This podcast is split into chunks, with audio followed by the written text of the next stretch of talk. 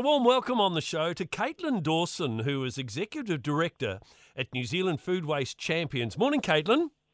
Kia ora. Thank you for having me, Brian. Absolute pleasure. I want to know about this new initiative you've launched this week to reduce food waste and emissions. Tell us more.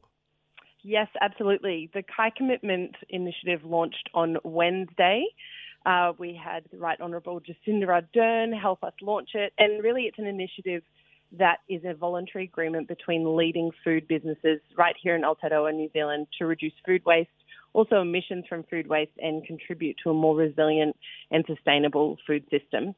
Uh, so the businesses that are involved are really New Zealand's largest food businesses. Uh, Fonterra, Countdown, Goodman Fielder, Silver Fern Farms, Foodstuffs, and Nestle are our initial signatories. Um, and while the agreement um, has also been supported by the Ministry for the Environment.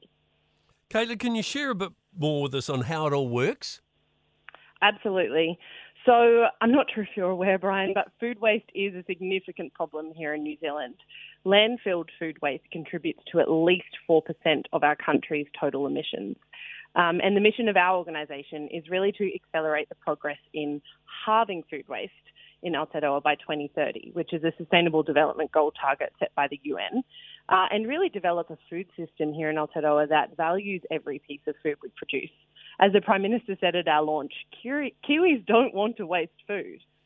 Uh, so Kai Commitment is really just one solution that will help our country get towards that goal. The establishment, as I said, has been supported by the Ministry for the Environment, and it's actually been written into New Zealand's first emissions reduction plan as a key action uh, to help reduce those emissions and food waste. And we've taken our learnings from across the globe where voluntary agreements have had success in food waste reduction. So Kai Commitment really has an opportunity to make meaningful impact on reducing food waste here in New Zealand.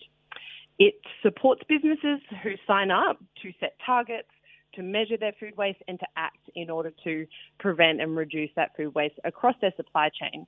And a key value of the initiative is collaboration really they're all addressing extremely complex issues across their supply chains, which can only be solved together. You mentioned Fonterra being one of the key signatories. How are uh, Fonterra involved? Fonterra, alongside Countdown Goodman Fielder and Silver Fern Farms, all joined as founding signatories over the last year. Uh, and they've been quite integral to the design and the development of this initiative. Uh, and more recently, Foodstuffs and Nestle have joined. And now that we've launched, we're keen for all food businesses uh, to have the opportunity to join Kai Commitment. But those businesses have been integral because building Kai Commitment with businesses and for businesses was really important to us.